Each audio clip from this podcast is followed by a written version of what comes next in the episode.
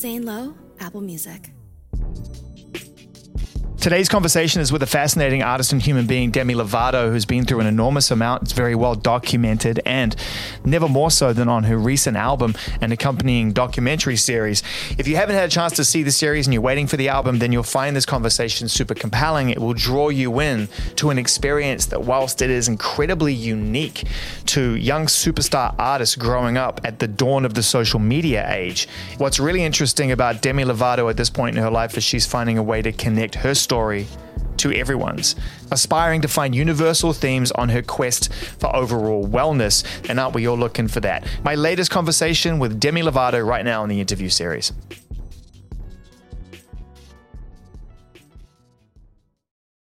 First of all, Demi, we're going to dive straight into it. We're going to talk a little bit about this brand new song, which acts as a title track of sorts to this this album of your life right? Dancing with the Devil. As titles go, it's about as provocative a one in existence as you can possibly present us. When did you come up with that title? What does it mean to you? How was it bringing it to life?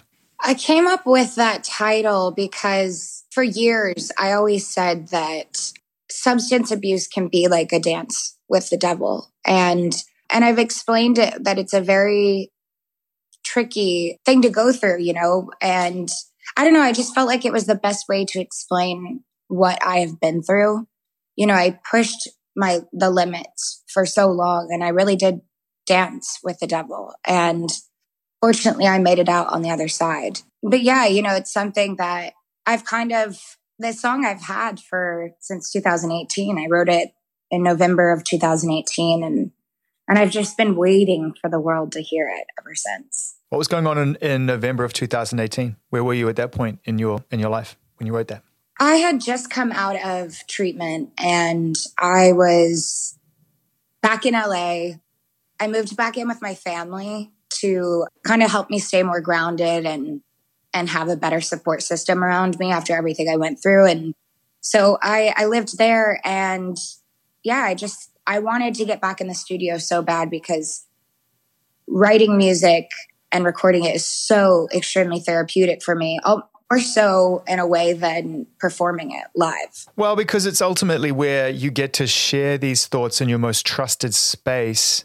And in the event there are mm-hmm. others in the room, you're just by nature of process and the need to tell the truth, you're supported. You wouldn't be doing this with anyone you didn't feel was going to support this. And isn't that kind of ultimately what this is all about, right? This is about having enough support to realize that you have the tools to support yourself. That's part of it.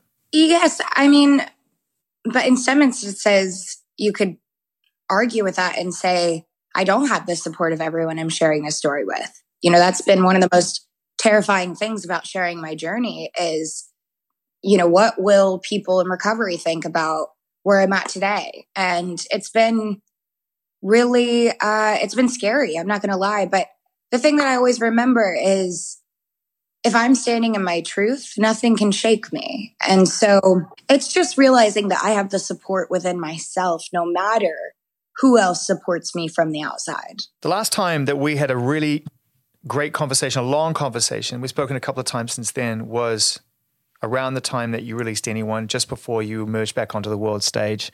We sat down on the end of a stage in a rehearsal space and we had a really, really fascinating 25, 30 minute chat and I loved it because I felt like it was the start of a whole new era for you. And I could see there was light in your eyes and you were like excited about the future. Who is that person, even that short time ago versus today? How much growth has happened since that intention behind the person versus the process and the reality of life now?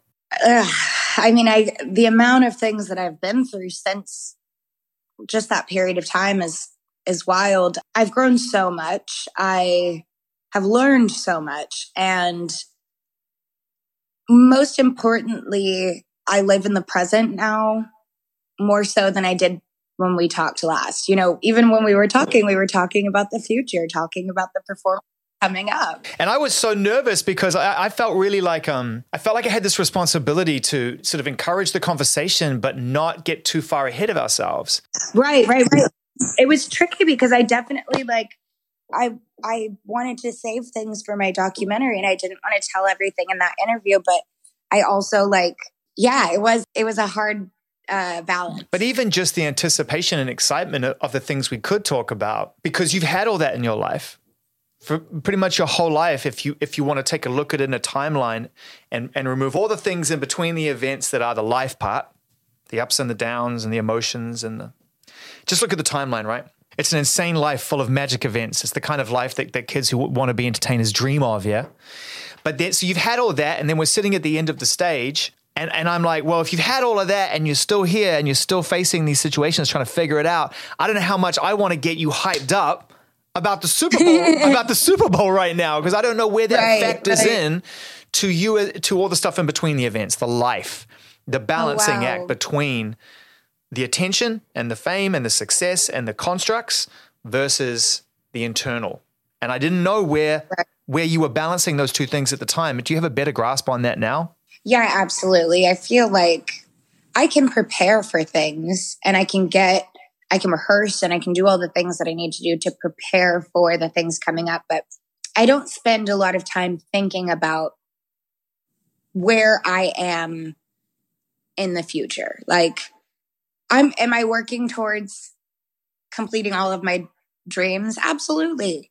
But am I worried about not succeeding or failing or you know if even even just life set aside the career stuff if you if i think too much about like i've i've had a lot of death in my life if i think about how much death i've had and i think about well, it's been a minute. Someone's bound to die soon. Like, you know what I'm saying? It's like yeah. those kind of, that kind of impending doom is what activates my anxiety. And now I've learned how to meditate. I've learned how to, I've begun doing Mayan meditation. And yesterday I did like a 40 minute meditation and it flew by like that. It felt like five minutes, you know, like that's because I'm spending the moment in the present and not anywhere else. Because anxiety, by its very nature, is the desire to control an outcome that you cannot control. Yes. And, and I suppose that you're right. That's why anxiety is attached to performance, performance anxiety. I don't know how it's going to go in two weeks. Right. I don't know how it's going to go when I release my album. And here's the thing you can't control it, any of it.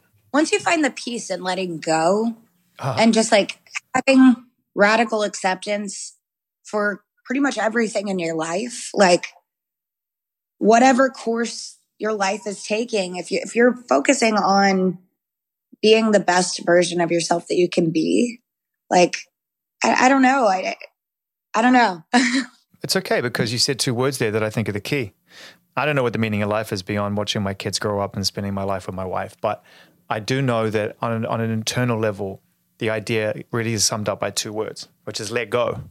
Because yeah. you ain't coming into this world unless someone who loves you instinctively more than anyone ever will lets go. And you ain't going to leave this world until unless you let go. Yeah. And everything in between is, a, is an exercise in control. Yeah. But it's really not about that at the end of the day. I think about the artistic spirit and 30 years of talking to artists and that word control and how much it plays into the desire and ambition of being an artist a lot of the time. Mm-hmm. It's because you come from an out of control experience. This I can control. I can control my talent, my ambition, what I do, my team, my whole thing. I can control all of that. Are you any closer now you're on this amazing journey of self discovery and, and opening your mind, of identifying kind of what the original inspiration behind you wanting to be an artist was? What the fracture is, or the moment when you were like, I have something I want to say and I want the world to hear it? I don't have a moment that I can recall where I was like, I'm going to be an artist. It was just like this imprinted belief or vision that I had of my future that was like, I just knew that I was going to, there were certain things that I knew. I knew I was going to finish high school early and I graduated at 16. I knew I was going to be able to get my dream car for my first car. And I knew that I was going to be a singer. And like those three things, I don't know why those three things were like super cemented in my brain, but it was, it was factual for me. It was not what if it was, it was a pure belief, which I I truly believe manifested what I have in my life today. I believe in that too. I'm a, I'm a believer in manifestation of energy and the drawing as such to oneself. In the same experience that you have this idea, this this belief of things are going to happen a certain way, and they do. Was there ever this kind of subliminal or subconscious dread that there was also the potential for things to go wrong in your life and that you knew there was a capacity for the give and the take, right? Were there two voices going on at any given time? And how did you sort of come to terms with that if that's the case? Okay, so check it. Like when I was 12, I was bullied in public school so bad that I left to homeschool. And it was from there that I developed my eating disorder. I started partying. You know, it was it was a slippery slope at 12 years old. And so you're absolutely right. When I thought to myself, my career and my talent was the only thing, well, no, my talent was the only thing I had control over. At that point in my life, I felt like I had nothing to lose. I was already in such a dark place at 12 years old that I, I needed something to live for at that point. And music is honestly the only thing that kept me alive because it kept me dreaming of the future. And at that point in my life, I couldn't think about the present moment. I had to think about the future to painful. survive. It was too painful. Too fucking painful. And so that did give me the motivation to make it to where I am today. But I think because I went through so much as a child and a teenager, I think those problems, the it's like it's it was a catch 22 my career you know it's like fame and everything exacerbated the the problems and the struggles that i already had but at the same time it kept me alive because it gave me something to work for. It's so interesting because guess what? When you're faced with something that's a challenge or someone questions you or you feel threatened you just go back to that moment when that pain was at its most visceral right? That's when the guard comes up. So you're 12 again. You're like mm-hmm. i'm 12 again and i'm not thinking rationally and i'm just like fuck you and fuck myself and fuck the whole thing, right? Because like totally, because I don't trust anyone anyway. Absolutely, and it was even hard for me to to trust my fans at uh, that point in my life when I became like 15, 16 as a teenager.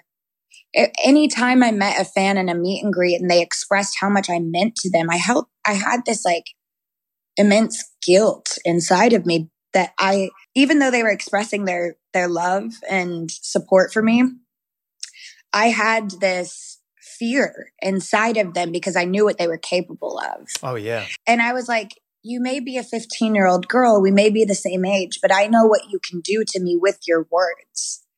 And so I didn't even like meeting fans for a period of time because my PTSD from being bullied by girls my age was so intense that it it made for it made for an interesting time in my life, definitely. Yeah, and I mean we've we touched on this a little bit, and I've spoken to some of your contemporaries a bit about this. You're astronauts, all of you are astronauts, because you know you, you took the first flight into outer space called social media, right? Wide global access, Oof. Oof. no privacy, none. And by the way, and by the way, guess what, Demi? You got no privacy. Enjoy it. You asked for it. Yeah. You asked for it. And it's yeah, like, I didn't yeah. ask for that. Yeah. I went on vacation one time. I was in Mexico. And this guy and his daughter just like we're standing on the other side of the pool. And here I am in a bathing suit. I've talked, I've come out of treatment for an eating disorder, I've talked about my struggles. And this guy's just like, not even like trying to hide it, like blatantly, like, like this. And I remember like something happening where my friend said something or whatever. And he was like, she asked for it. Mm. And I remember thinking, like, no, I didn't ask for a grown man to be taking my picture at a public pool without without permission. And then and then guess what? To shame me into trying to retain some privacy and some sense of self. To to use right, shameful right. phrasing like she asked for it. How intense is that statement? I literally asked to be a singer mm-hmm. and to perform, mm-hmm. but I didn't ask to be a quote unquote role model. And that's why I've found that I identify with the term real model more than anything because at least in that sense, I've, you know, I can own up to being real because that's all I can be is transparent and honest with people. And if they like it, great. If they don't, hmm. I don't know what to tell you. Well, um, let go. That's about the best I can tell. Let go. That's about the best I can tell yeah, you. let right? go. Let go. Move on. Exactly. You know, something that's come up in, over the course of leading into this album, and I want to talk about the album really soon because I'm excited to get into that, is when someone comes out and is really transparent and courageous about their struggles, we forget that you're doing that for you. And mm-hmm. we all, all of a sudden go, oh, they're here for us. they're making right. it all okay for us to, to do it. Right. And then we start piling this pressure on of like that role model term again of like, right. Oh, thank God someone's speaking up. Mm-hmm. You're so courageous. And that in itself is actually, I think, a trigger for mental health issues because it's putting everyone else's concerns on your shoulders. And we're missing the point completely. I see that because I felt like I got put on a pedestal that I never asked to be on, but in a way, I did put myself there because I talked about it so much. And I kind of spearheaded a lot of mental health things like even reform, legislation reform on Capitol Hill. Like I, I did that, and I remember thinking, "Wow, I'm I'm really making lemonade with this situation." Yeah. But at the same time, that lemonade was very, very sour because there wasn't enough love and compassion in my life for myself mm. and by me and the people around me. Some of the people around me, not all of them. Yeah, because you run into that opportunity realizing that, hey, I'm an artist, therefore, chances are I'm an empath. Chances are I want to make other people better. Right. But I don't know if I'm actually well enough to be here for everybody else. At what point did you realize that there was an imbalance there be- between who you were trying to be to help yourself and others versus the reality of who you actually were at that moment in your life? When was it at its most imbalanced? I think it was at its most imbalanced when I when it was 2018, and I was feeling miserable. I had a a bad eating disorder, and I was sober, and I just kept thinking to myself, like, what is the point if I'm this miserable? And at this point in my life, I was kind of a poster child for eating disorder recovery. I'm now sober but miserable. And I just asked myself, like, who who am I living for? Genuinely, who am I whose life am I living? Because it's not mine and it's not what I want. But I kind of backed myself into a corner where I asked for help. And the help that I received, you know, led me in in that direction, which worked for a period of time um, until it didn't. And basically, when I realized that I wasn't living my life for myself, I started making choices for myself that in the beginning was very destructive. And I remember I even like went away to treatment after my overdose, came back and really struggled for a long period of time. Like, I still don't want to be sober. Wow. Yet I've gone through this horrible thing. And I had to I had to be totally transparent with my treatment team, my therapist, dietitian, case manager, all that, psychiatrist, you know. Um, I had to be so transparent with them so that they could help me gracefully walk through this path of trying to find the balance um, in life. You know what I mean? Sure, that's on my jumper somewhere as well, by the way. yeah, I'm sure. Uh, but I, it's like it's everything to me. Like it's it's so meaningful to me. Balance is so important. If you don't have balance, it's just you're you're a pendulum. Oh, and balance is based on imperfection. It's based, in my opinion, in, in the acknowledgement that it's okay. It's okay. Mm. You know, and I think, that, yeah. I mean, if I'm not careful, that could be a Zoolanderism, but it, there's some truth to it, right? And I think that you know, you know, balance is based in imperfection. the new fragrance no, from Zoolander, so but it's it's kind of true. Yeah, it, no, it so is. And the reason why I found balance was because I had when I was in recovery from my eating disorder, I had to come to terms with imperfection you know, that my mm. body is not always going to look the way that I want it to or the way the world wants it to. But guess what? I don't really care because my body's working and it's healthy and it saved my life. So when I came to that understanding with my body, then I had like an epiphany where I was like, whoa, what if I applied this sort of balance to every aspect of my life? And that's when my life started to change. And it's, it's been a, a, a journey, but it's been beautiful and healing. You know, it's not make, it's, there's a lot of people that aren't happy with the story I'm telling right now, but that's okay too, because I'm standing in my truth. Yeah, and I was going to ask about that, which is that the idea of recovery, there are various forms of recovery that you can seek and various treatments and processes that are defined by the individual, that it's not one size fits all. Other people have different ways of doing mm-hmm. certain things. But one of the things that I've always been a little bit concerned about, certainly from stories that I've heard from people who have been through various moments of recovery, is that there's this underlying sense sometimes of guilt like a like a guilt mechanism of like if you don't do it this way, right? It's so hardline that it that it can mm-hmm. actually be challenging for some people. And I wonder whether you felt that at times. Being a perfectionist, if I wasn't perfect 100% of the time, I felt such guilt that I wanted. So dealing with severe depression my entire life, my mind doesn't go to when my mind when i when i would get guilty when i would feel guilty or shame about something.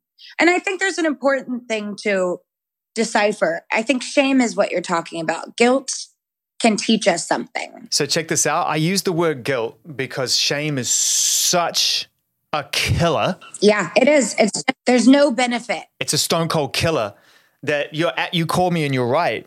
I totally meant shame and and the reason and the reason why I said guilt, I said guilt was because I didn't I didn't want to throw that term in there because it is a it's a yeah it's a big term shame.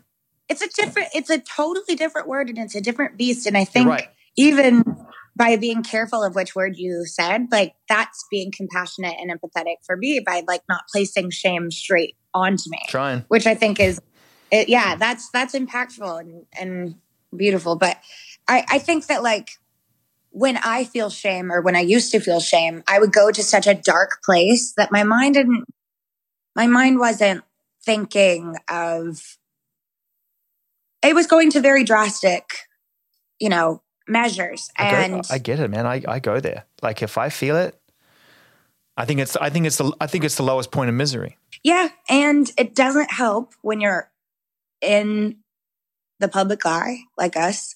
And when I have shared some of my struggles with people, they use it kind of against you on social media.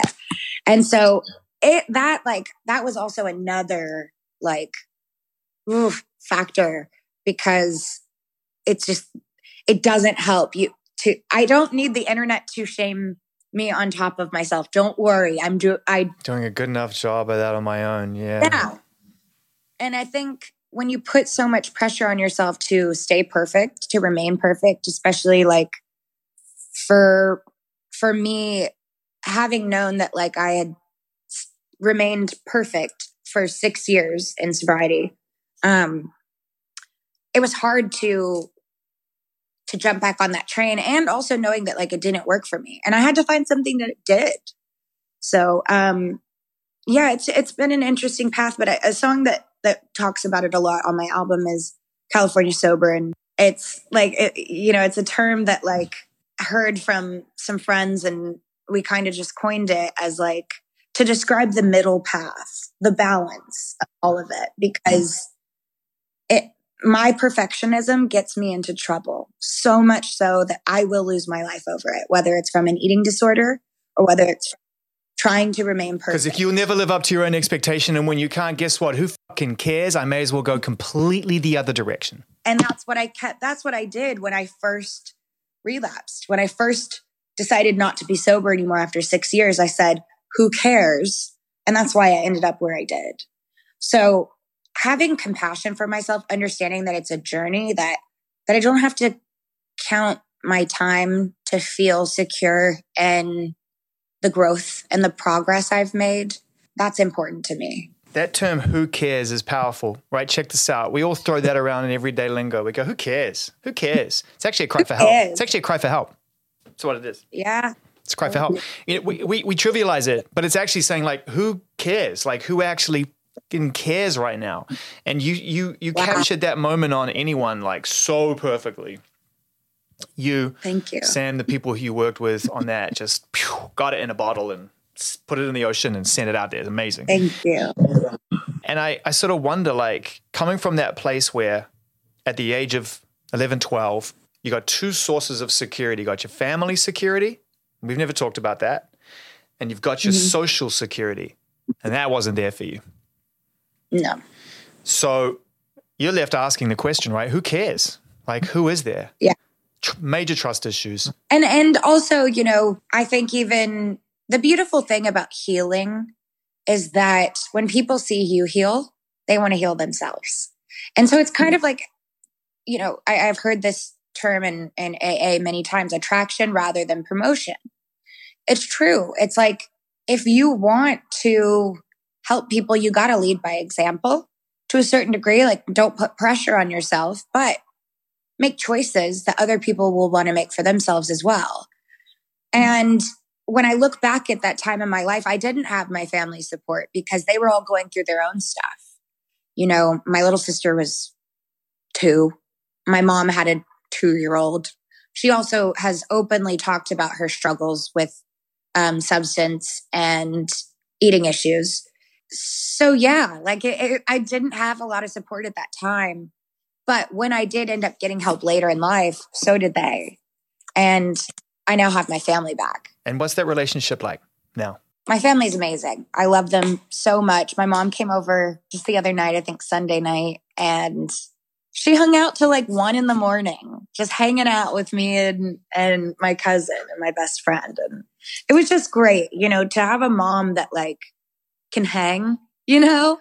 But also I tell everyone like my mom is if they need an LA mom, she'll be their surrogate mom for them. Cause she's just so. It must have been so terrifying. I mean, I'm a parent. You know, my wife and I have two boys, and the, the minute that happens, the second that happens, you know, you just become protectors. It's like you just instinct kicks in hard, you know. Talk about the lesson and letting go. Like, there ain't no letting go. You got to really work at that because you immediately want to control every piece of your environment out of the source of protection, right? You know, for your mum and your parents to see you go through so much pain and for it ultimately for it ultimately to end up with you being in intensive care on the verge of death is every parent's worst nightmare. Have you been able to heal through that with your mum and through your parents and been able to to sort of fi- find a pathway through that because that is severely traumatizing for everybody. Yeah, absolutely. I think we've done a lot of talking about it, a lot of healing over the past. I mean, it's been almost three years now. So there's been a lot of healing that's been done, you know, with my family, a lot of rebuilding of trust that I had to do for a period of time. And, but it's ultimate, it's been for the better. And, and I have their support today and they have mine and it, and it's beautiful. Ah, your body saved your life. It's amazing, man. When we think about it, we're so we're so mean to our, a lot of the time. We're so mean to our physical experience. You're talking to somebody that literally made herself throw up for years. Like, yeah, I am so. I look back at my, you know, I had actually said, um, or my one of my doctors had said, had you been going through your eating disorder at the time of your overdose, you may not have survived. So it's very. It was. I look back at my life and I'm like, thank God I decided that January to stop caring so much about what I eat and what I look like because I was, a, a, you know, a little bit healthier than even months before that. You got an angel on your shoulder, or a few? I've heard I have seven. My healer literally told me there's seven. She counted them. I was like, cool. Yeah, you, you got you you got to foster that relationship all, at, at all times. For sure. I connected yesterday with them. I've you know I've I'm deeply into yoga now. deeply love Cool. it. Oh, it's amazing. I love it. It's it's it's the, it's the only exercise I know that goes by real quick. Yeah. Meditation though, varying degrees of success. On a good day, fully engrossed. Hard. Totally. Really challenging, right? Hard. It's challenging. So the way that I started with meditation was I started listening to sleep meditations. Like I was really struggling with sleep. And so I kept thinking, you know, what is it that's going to help me? And I downloaded all these apps and one that really worked for me was Insight Timer. So I started listening to sleep meditations and then then I like started looking at sleep meditations and made my own playlist and then after that like I decided I feel so good like it was seeping in subconsciously over a month and my emotions like my I just felt so much better and I it was it wasn't even that hard because I was just sleeping, you know. But it, but it helped me so much that I was like, I want to try this during the day. So I started meditating during the day, and I kid you not, in 2019, I couldn't meditate for five minutes. Yeah. When I tell you, like yesterday, I meditated for 40 minutes straight, and it flew by like I thought it was 10 minutes. I literally was shocked when I opened my eyes. It's just it depends, and it ebbs and flows, just like any, just like life. You know, I think there's certain things that help me when I'm a little more tired. I, I meditate better when I have a lot of energy. It's really hard to like sit still. So yeah, it just depends. But you know, some days you're going to go to the gym and have a hard day working out. Doesn't make you less strong than the day before. This is really fascinating, Demi. You know, just talking to you at this point, we've only gotten to know each other in the last couple of years. It would be disingenuous for me to say that I knew enough of what you were going through at times when you were really going through it before we met to truly know how to relate.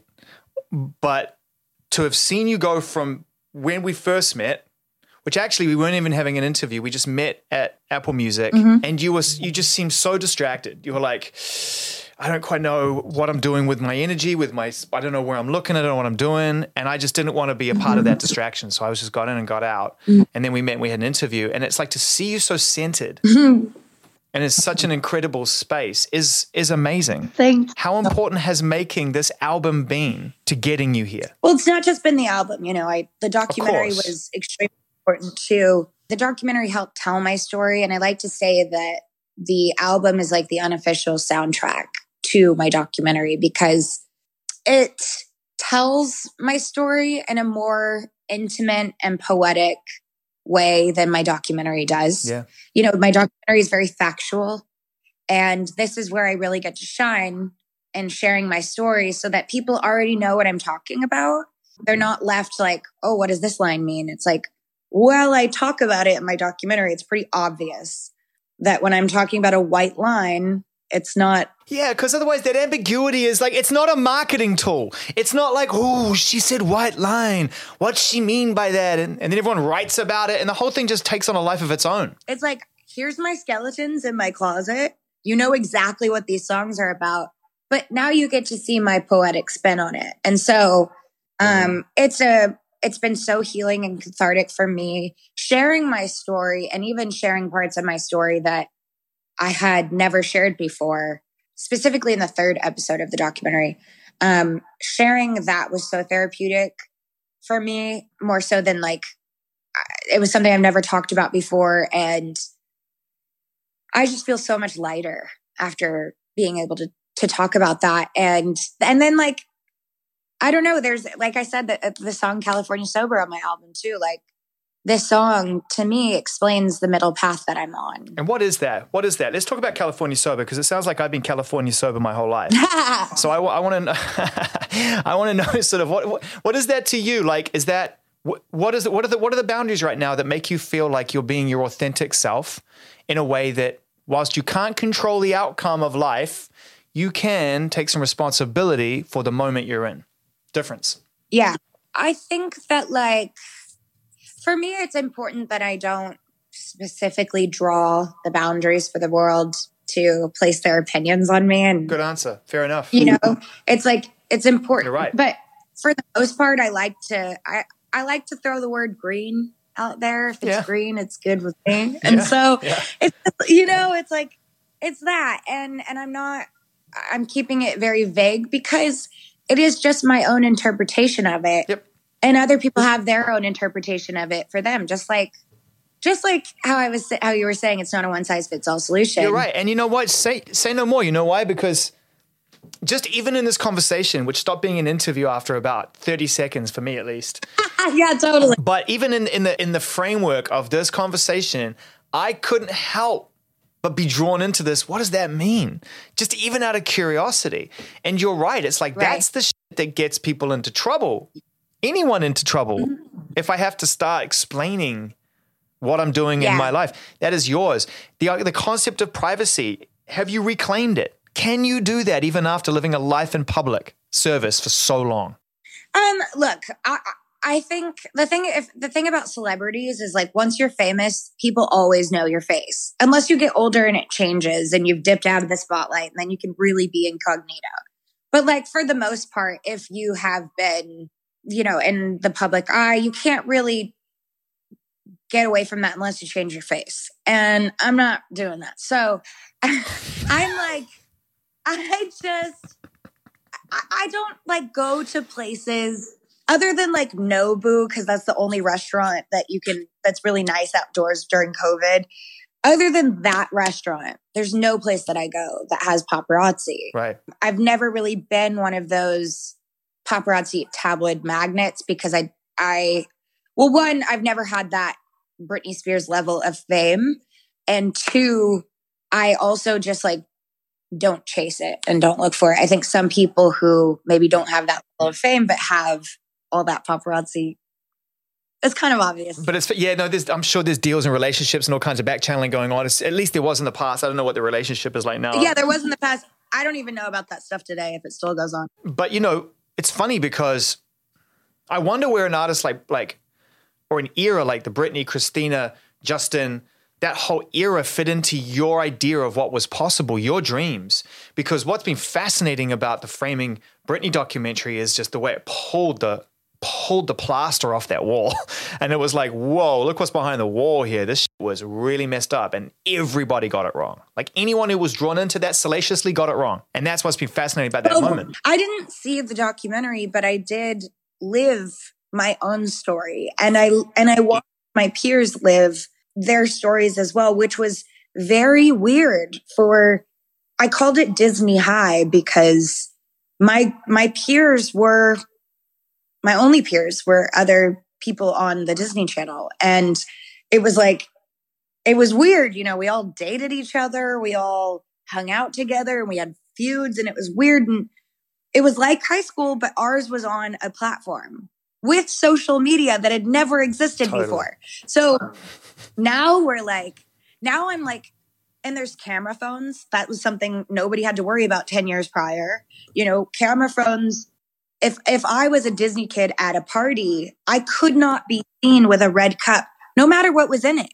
If I had Coca-Cola or a Jack and Coke, I couldn't be seen with that Coca-Cola because nobody knew what was in the contents of the red cup, and the red cup kind of symbolized So be on your best behavior at all times. all times, everywhere you go, never be seen up. And that's a lot of pressure on a No sh- 15, 16. yeah, especially one that was like as wild as I like I'm a very free spirit and that's why I don't tame my my colorfulness Hmm. anymore. You know, I think I I diluted myself for years by wearing so much black and by trying to fit the molds of what other people wanted from me. But now, like, I have the most colorful, I mean, you can't see because this isn't the most colorful room in my house, but I do have such a colorful house and and I am I embrace myself to to the fullest, including my queerness, which, you know, for a, a period of time was hard for me to come to terms with because I grew up Christian and in the South and Right. it's not super accepted there. So um talk about shame, you know. So yeah. now I just I'm the most colorful, happy version of me that I've always wanted to be. That's a great way to end it. Right on time. I mean, I could keep talking all oh, day. Oh wow, it was. You know, I, I, I genuinely didn't come into this with any agenda. I love the playlist and I did all my research on the music and was like, wow, Demi's got the deepest taste. But Oh cool. See that's I literally screenshot like everything that I've been listening to over the past like couple months and then put it all on one playlist. Like this Arc de Soleil record is crazy. You love Syd, of course you do. Victoria Monet, of, of course. course. you do. Ella a lot course. of incredible R&B, some amazing chill out, some Norwegian. Toby it's Nwigwe. Oh, Mm-hmm. Tobe Nwigwe and and what about this this Nina Cobham record? This Manchester this Manchester R and B artist I've never even heard of. So good. Where are you getting this music from? Where are you getting? Where are you finding this stuff? I, I, I look at a lot of playlists and also just like my friends have really good taste in music. Yeah, we're, yeah. we're constantly sharing stuff. Even my one of my best friends lives with me. Her name's Susie, and and sometimes we just put on music and we listen to music for hours, or we play music. But it's just dope to have you know friends that appreciate music the way that I do. You know what I didn't put on that mm. playlist because I didn't feel like it fit, but I feel like you would appreciate? Are you familiar with the Psychedelic Shack album by The Temptations? Oh, are you kidding me? Wild. Are you? It's so good. And I just discovered this like a couple months ago and I'm like playing it for everyone and they're like, wait, they have a, a trippy like for the yeah. Temptations, and I'm like, I know, I didn't know that that was the thing. Don't either. be fooled by the hits. Anything between the years of 1972 and 1974 is fucked up. That's all you got to look for is the year on the record. That's all you got to look for. It's been great talking with you. Good to see you, Demi. Stay you well. You too. Thank you. You too. Bye, Zane.